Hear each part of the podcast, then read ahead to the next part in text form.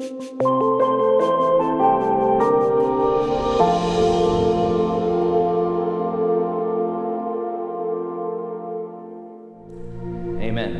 Friends, uh, last week we had with us Lisa Moe, who led us in our worship last week, and with so many things going on, we didn't get to introduce her to you.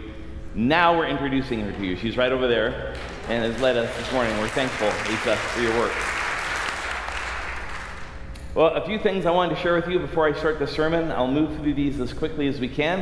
Hopefully, we have some more Seattle Pacific University students with us this morning. We invited them back this week because last week we weren't able to have lunch with them because they had a lunch back on campus after our worship service. So, after worship this morning, down in the youth room, which you follow those same directions like you're going to the adult Sunday school rooms, out the store to the left, and then down the hall, then go downstairs and to the end of that building, the far north side of that building, and that's where we're going to be having brunch for all of our Seattle Pacific students that are with us today. And we have a few adults there joining you, and we'll have a good time and conversation together. Pastor Camille and I look forward to welcoming you in there for a few minutes. Uh, this next Sunday, on the 24th, that's a week from today, we're going to be having a time of blessing for Pastor Stephanie, as you all heard this week via email, Pastor Stephanie has uh, made a decision to leave us here at FFMC and move on to new ministry. And so we want to have a time to celebrate and give thanks first. We'll be praying over her next Sunday, and we'll have a reception after worship so we can affirm her and celebrate her as she moves into this next season of her life and ministry. We're going to be starting another new member class. We call it our New Beginnings class. It starts on the 26th of September. And if you'd like to know about becoming a member here at FFMC or if you'd like to learn about how to be a part of one of our Connects small groups, we'd love to welcome you to that class. Pastor Sebignon and I are going to be teaching that class together again, and we hope to welcome you. There's information in the newsletter so you can be there. And finally, the last thing I want to tell you is about youth group. Are there any youth here? Make a big noise, Serena. exactly. She's, her voice is giving her problems today, so I, I totally put her on the spot. So, youth group is going to be starting on Wednesday night, and that's going to be on the 27th of September. And uh, we're going to have good, uh, a good time together. I'll be there helping to lead, and uh, it'll be a good gathering uh, starting every Wednesday night, starting on the 27th. So that's one week from this Wednesday. And so, uh, youth group is on. I used to be a youth director for 16 years, wow. back in the 90s. we'll see how that goes. Serena, pray for me. All right? Pray for me. We're going to have a good time together. We're starting a new series this morning, as Pastor Camille shared with you, called Vitality. And so, for four weeks, we're going to be talking about how we can learn to live a vital life. And what do I mean by that? What I mean is that we want to help find the balance between the work of work and the work of rest. And this isn't a four week series about the work of rest. It's a four week series about how we find the balance between those two things. I call it the work of rest because, at least in my experience, I'm finding that getting time to rest requires a bit of work. And so we have to think about it constructively. We have to think about it intentionally, not accidentally. So, rest is not just the leftover time we have in our life, but rather it's time we set apart so that we can experience rest and renewal in God's Spirit. And so we're starting today and we're going to be going for four weeks. And the scripture text we're going to use come from the Jewish scripture or the Old Testament from what are called by many the minor prophets. Let me assure you, there's nothing minor about them. Matter of fact, in the Jewish tradition, there is no such thing as a major and minor prophet. There's just the prophets. And so, for the next four weeks, we're going to be uh, talking together about passages of Scripture you've probably never heard of before, including the one today, Haggai. Anyone here a big fan of Haggai? Okay, I got a couple hands. People like Haggai. It's the third book from the end of the Jewish Scriptures, the Old Testament, and it's a book that not many people read very often. So, today we're going to talk a little bit about Haggai and Haggai's word for us that we need to hear today. So I want to start by talking about this that what we want to recognize when we talk about Haggai, and we're talking about time today and priorities, time and priorities. In Haggai's time, he came as a prophet 20 years after the Jewish people had returned from their exile. Now, I just dumped a lot of biblical history on you in one sentence there. There was a period in time where the, the Judeans, who we call Jewish people or the Jews, were conquered by the Babylonian Empire. Their city was destroyed. The temple that Solomon had built was laid ruin, and they were taken to Babylon in an exile. 70 years later or so, they were able to return from Babylon, which by then had a regime change into the, the Persian Empire, and they returned back to Jerusalem faced with a temple that had been destroyed, homes that had been wiped out, their family and ancestral lands that had been inhabited now by other people. And so as they come back, they go about the work of rebuilding their lives. After 20 years of being back in the land, the people have built houses and homes and they've begun to get their economy back on track and the ways in which they sustain themselves. But there's one thing they haven't quite gotten around to yet, and that is rebuilding the temple that King Solomon had built that was destroyed by the Babylonians. So when Haggai comes along, he says, Well, you've been here 20 years, and what have you to show for it? There's an interesting verse in that passage in Haggai chapter 1 that Sophia read. It's verse 2, where God says, This people says that now is not the time to rebuild the house of the Lord. This people, you hear the pronoun there? Not my people, God says, this people.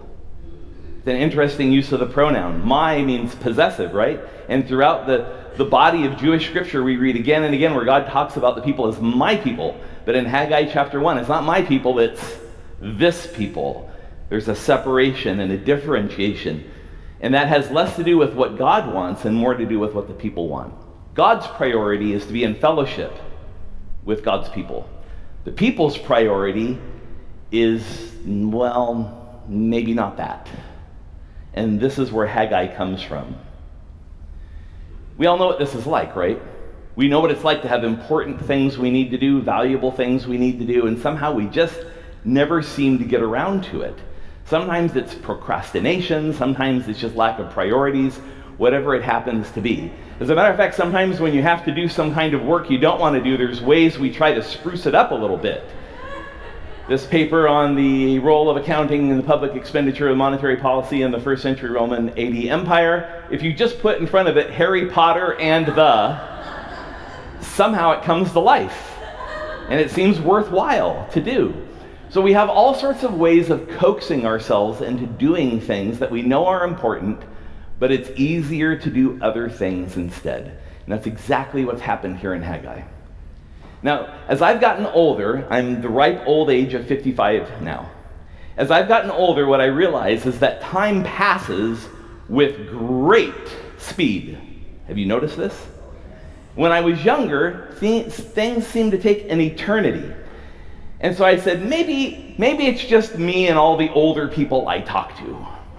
And then I decided, no, there's something to this, so I did a little bit of research. And here's what I found.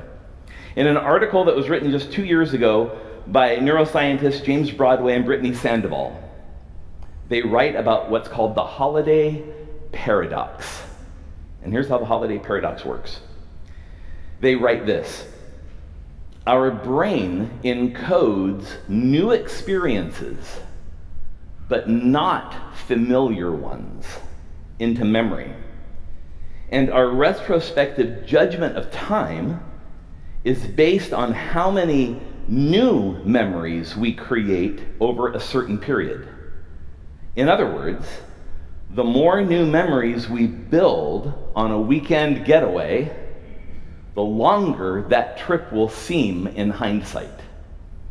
So, one of the reasons time passes so fast for us as we get older is because we're ingrained with familiar experiences. And the more experienced we get, the more familiar we get, and in some ways, it takes work to become a little more adventuresome to find new experiences we haven't had before.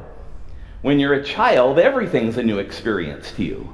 And that's why time seems to pass at a slower rate than when you get older, when you're dealing with familiar experiences all the time. Could this be maybe something that has to do with this passage of Scripture, has to do with something in our lives as we get into rhythms of living as adults that somehow we forget. We forget the power of amassing new experiences and how we actually need to seek those experiences out in our life. So, we're talking about Haggai, Haggai offers some advice about how we set priorities. And, and I'd like to offer this to you in five questions. Five questions I think we can all ask about our priorities. And so let's take a look at what Haggai might be saying to us and how God is speaking in this text. So, the first question we can ask is this What really matters? Now, in this particular text, Haggai is trying to help the people understand through this word that he brings forth from the Lord that what God wants is to be close to God's people. God wants to be close. And part of having a house or a temple there in Jerusalem signifies that closeness.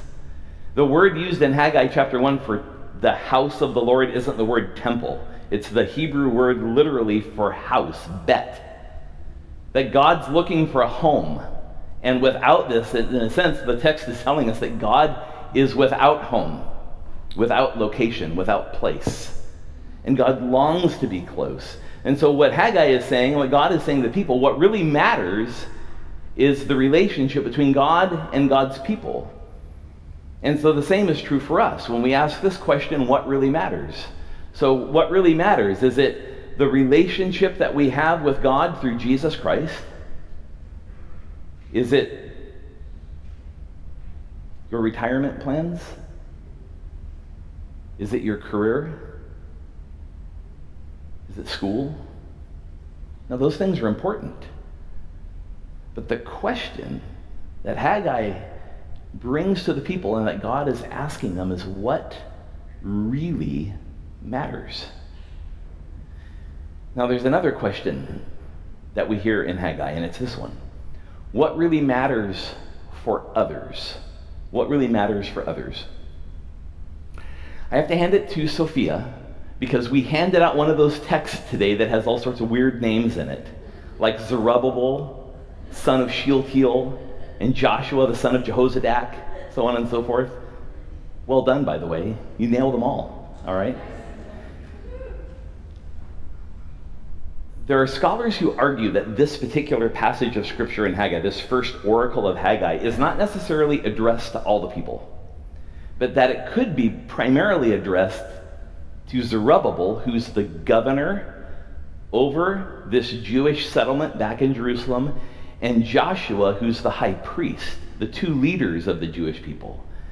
And that Haggai suggests that they live in paneled houses that are really nice big screen TV, lots of beds and baths. It's really nice. It's been on HGTV. It's, they're cool houses. While maybe the rest of the people haven't lived in as comfortable conditions, and God doesn't even have a house.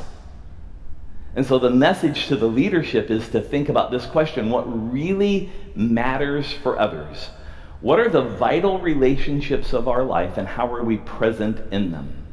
Oftentimes we think of our lives in a silo of ourselves, and what we have to begin thinking about is how do we serve others, lead others through service? How are we demonstrating the grace and gifts of God and the priority of God in our lives and the priority of God in others' lives as well? A third question that Haggai gives us is what matters most? Now, see, there was what really matters, what really matters for others and what matters most. And what matters most has to do with uh, back to this conversation about why God doesn't have a house.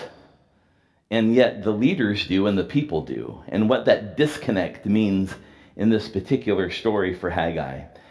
What I don't want you to lose sight of here is that when you read this text, that God almost comes across as a, a somewhat bitter. You guys live in cool houses, and I have nothing. But read beneath the words just a little bit. Try to pull toward the meaning of what's being conveyed here. What God wants more than anything is to be close to his people, God wants intimacy and relationship and connection with his people. And God is doing overtime work to get into that relationship with the people. And the people are saying, God, has it been 20 years already? Wow. Huh. How'd that happen? It's not that there was any like deliberate malice on the part of Zerubbabel or Joshua or the people. Their sin and our sin is being passive. Just allowing the circumstance and the calendar to flip from one page to the other and not being fully attentive to how much God wants to be in connection with us. This for us is the heartbeat of the Wesleyan movement, the Methodist movement, of a God who's always coming at us, a God who's always seeking to be near us, a God who's always reaching out to us. And what Haggai is suggesting is now is the time for the people to turn back to their God once again. The fourth question who matters most? Who matters most? Well, this has become pretty easy at this point, hasn't it? If you're Haggai, who matters most? You, you can say it. God. I heard a mumble somewhere. Thank you, Nolan. God matters most. And that if that priority can happen, then everything else can begin to fall into place a little bit. In verses 5 and 6 of the passage you heard read, um, the prophet brings a message from God that says, Consider your ways. He uses that phrase four different times in this text. And at the end of that passage, what God says is that um, you have food, but you're never satisfied. You have clothes, but you're never warm enough. You have coins, but you put them into a purse that has holes in it. There's a sense in which God is describing for the people this vicious cycle they're caught in of acquisition and disposal. Do you see the ecosystem? Acquisition, disposal. They try to get, to have, to possess, and it turns to vapor. That their lives do not possess any sense of traction, kind of digging in and having a sense of foundation at all. It's like you work, work, work, work, work, work, work for what? To put your money in a purse with holes in it. Who matters most? Of course, God does. And for us, God needs to matter the most. So, the fifth question what actions can I take? Well, I'm going to suggest four of them very quickly, and I'm not going to talk about them. I'm just going to read them to you. Here's four pastoral suggestions. Consider one, doing a diary for a day or even a week about how you spent your time.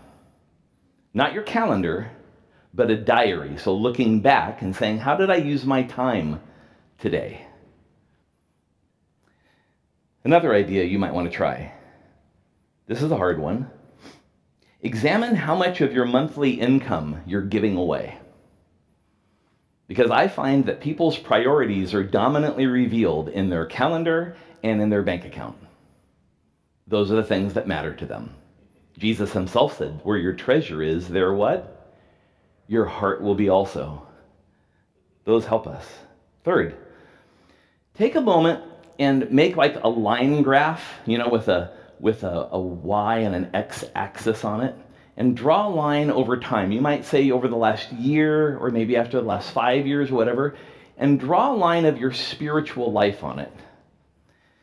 And think about the moments in which you felt closest to God and have your line go up toward the top there. And then maybe in the moments in your life where you've just felt the most distant, the most apart, kind of draw your line downward there. And after you've done that, take a look and say, you know, God, what is it?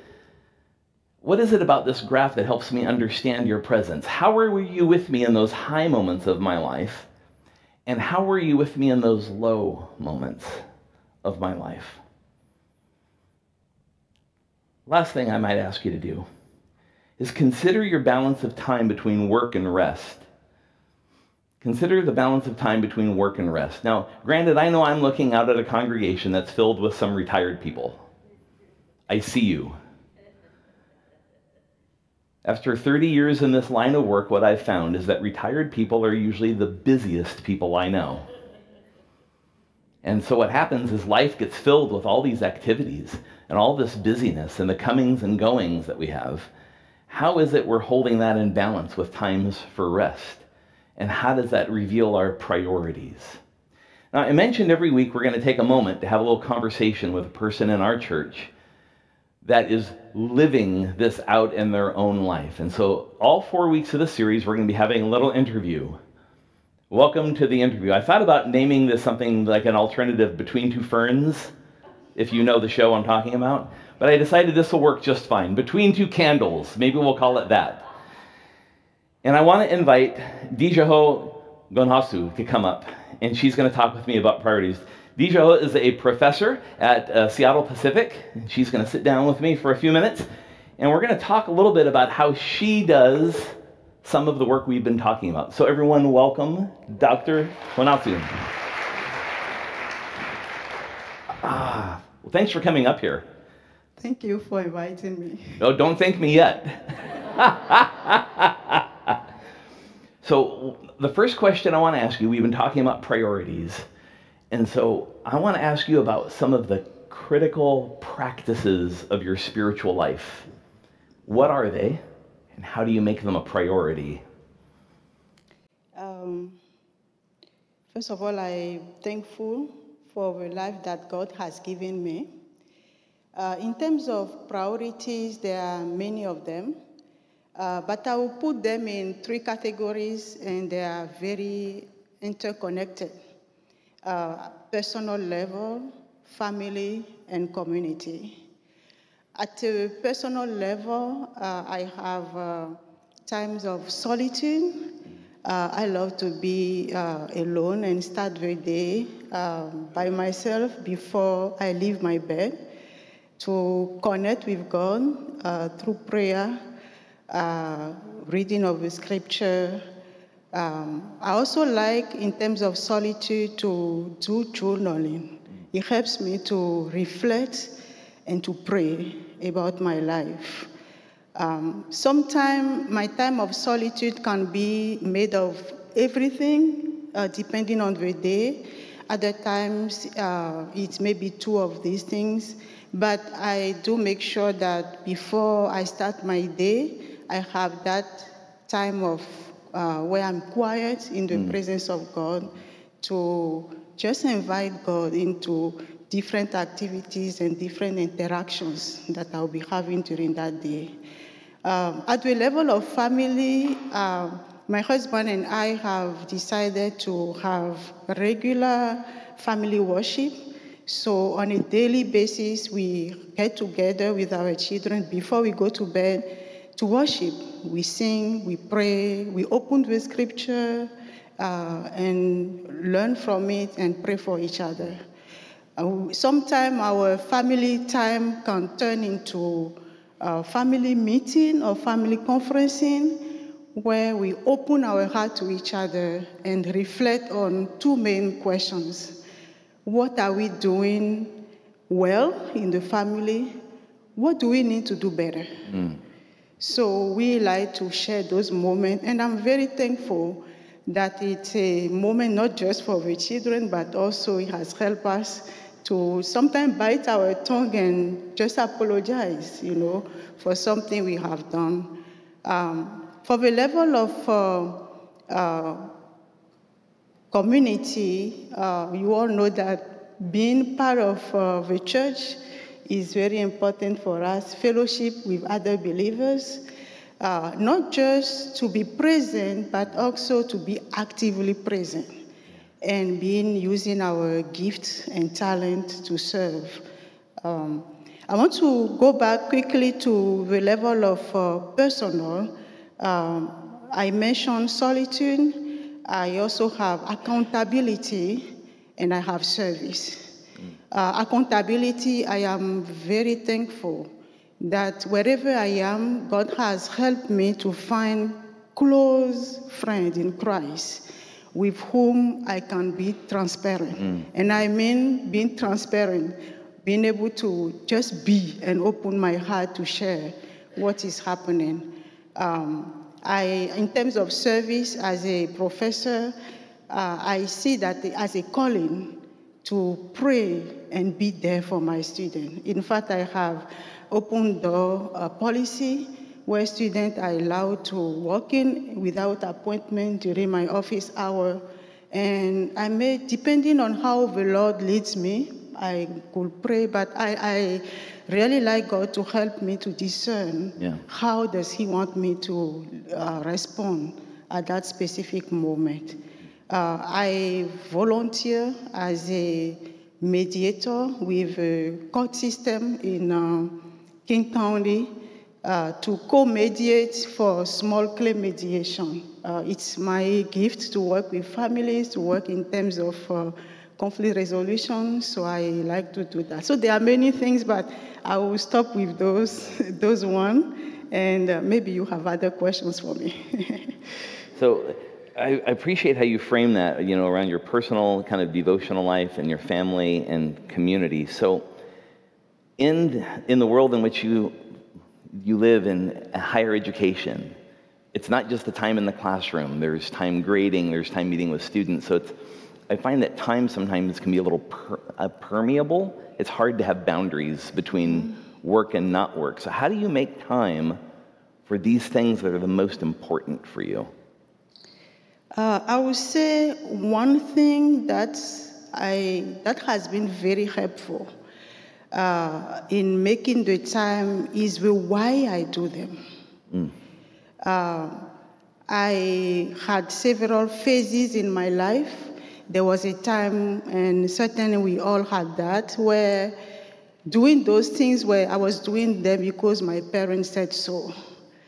But then there was that time when it switched from my parents said so to because God wants me to do that. And that was during my years in middle school, going to high school. Uh, but again, at that time, it was more of a fear of punishment.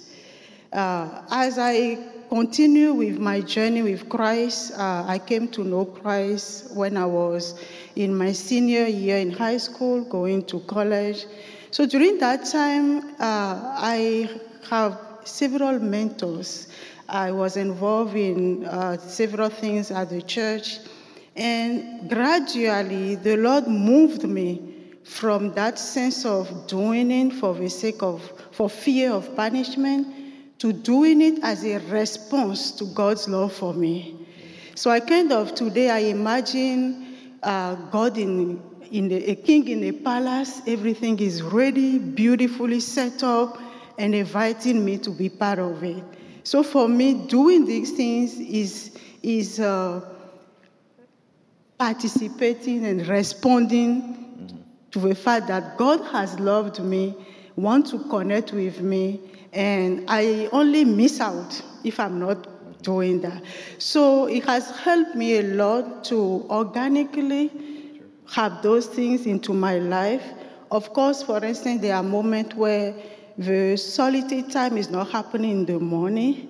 So I may have my phone in the kitchen and listen to a worship song while I'm cooking and be praying and nobody even know around me that it is happening. So in fact, these things I'm sharing are some of them are my secret. yeah, so yeah, it has helped me a lot to organically move them Yeah. around. Uh, and when I think about uh, what I do with the family, uh, family has been in the mind of God since creation. And when we remember what uh, God said in Deuteronomy chapter 6, He said, These commandments that I'm giving you, put them on your heart and press them on your children. Talk about them when you are at home. Have them on your doorstep. So I, I grew to, I, I believe that family is the first center for discipleship. Yeah. So because uh, God has helped me, my husband and I, to embrace that, it's part of our life. Yeah. just to gather and to worship.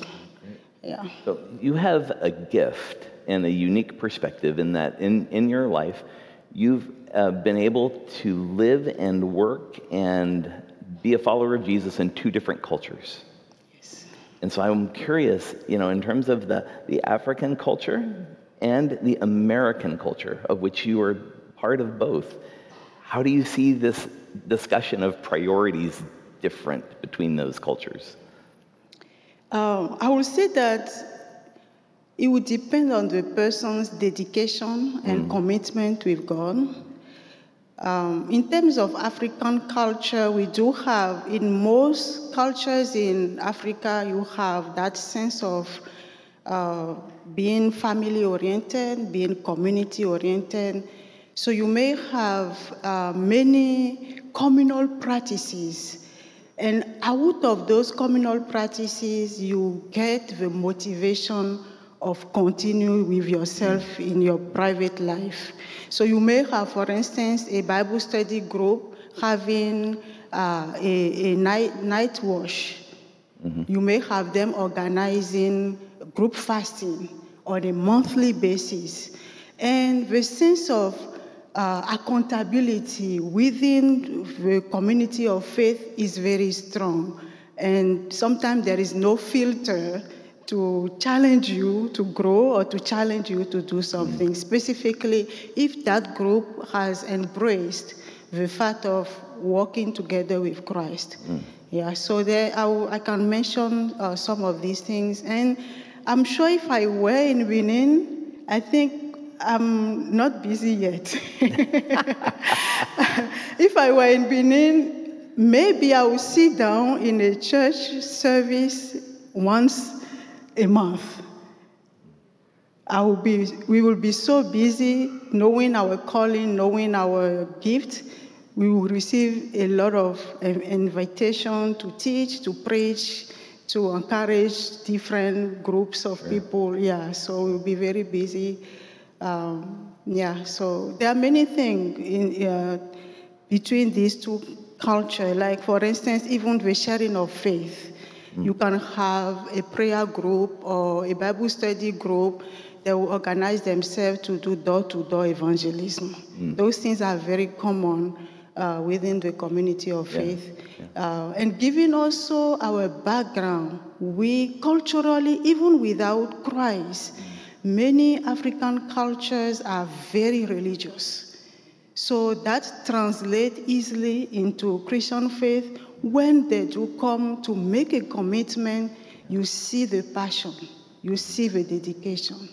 Um, it's, uh, it's, those things are very helpful and very encouraging to, to continue to serve and to grow. Wonderful. That's really helpful for us to hear, I think. And some lessons maybe we can learn from that. So, the last question I have for you, and this is where you get to preach the sermon. As you look out at our congregation, if you could give them any encouragement about how to build better priorities in their life, what would you tell them?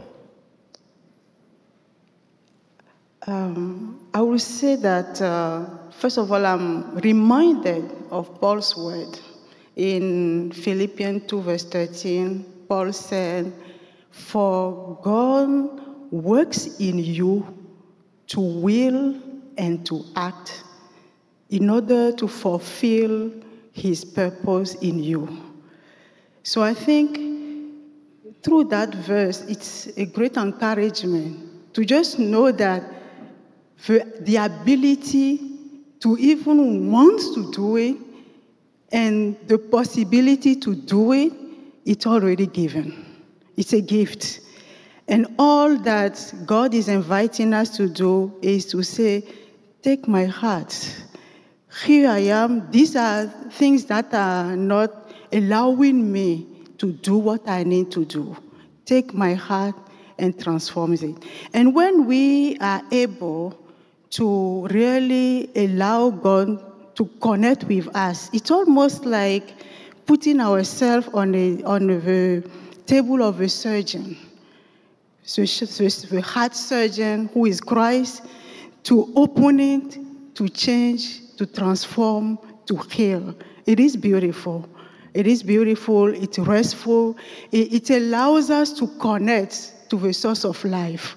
And for me, those has been my great motivation. And, and having so many mentors around me has also been uh, wonderful. Uh, in fact, I remember Susan Wesley. Uh, she had 19 children, but committed herself to the spiritual formation of her children. And today, the whole world is benefiting from the work of John Wesley. He started with Susan Wesley, the mother. So I want to encourage all of us parents to, to be willing to allow God to use us so that our families will become center where Christ will shape through worshipers. Amen. Amen. Before we get up, I'm going to put a passage of scripture up on the screen for you. I want you to read it to yourself. Jesus speaks of that which we have talked about today.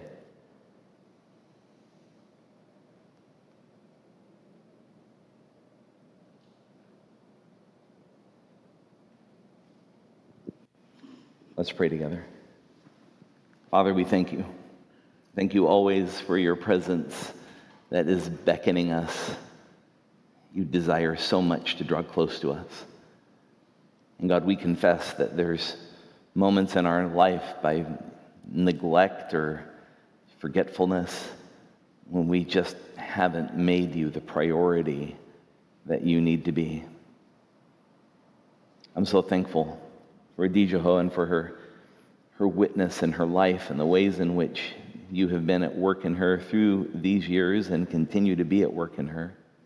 We pray for abundant blessing upon her in these days, for her and her family, and for us as the community, and one of the communities she is a part of.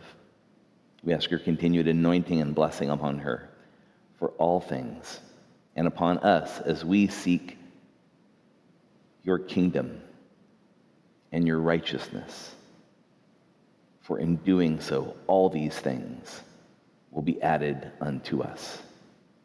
For this we praise you and thank you in the mighty name of Jesus. Amen. Let's thank Dr. Dijaho Bonhasu for joining us. Thank you. Thank you. Thank you. We're going to turn to a time of prayer over communion. When we gather around this meal, we simply recognize that this meal is because God has made us his priority. We have become the most important thing to God. And so God asks of us to give thanks over the gift he's given us in Jesus Christ. Let's pray together. Lord, we give you thanks for this table that is now set and for the opportunity to gather and share in this holy meal. We pray, God, that you would remind us of that very night when Jesus took the bread and after he blessed and broke it, he gave it to the disciples, saying, Take and eat, this is my body, which is given for you. Do this in remembrance of me. And how he took the cup after supper and he gave it to the disciples, saying, Take, drink from this, all of you. This is the cup of the new covenant poured out for you and for many in my blood for the forgiveness of sins. Do this as often as you drink it in remembrance of me. Pour out your Holy Spirit upon us gathered here and on these gifts of bread and wine. May they be for us the body and blood of the Lord Jesus Christ, that we might be for the world the body of Christ, redeemed by his blood. We thank you, God, for your extravagant gift in Jesus Christ. And we pray, God, that you would enable us to be your gift to the world as we share in this meal. For we pray as Jesus taught us to pray together Our Father, who art in heaven, hallowed be thy name. Thy kingdom come, thy will be done, on earth as it is in heaven. Give us this day our daily bread, and forgive us our debts as we forgive our debtors. And lead us not into temptation, but deliver us from evil. For thine is the kingdom, and the power, and the glory forever. Amen.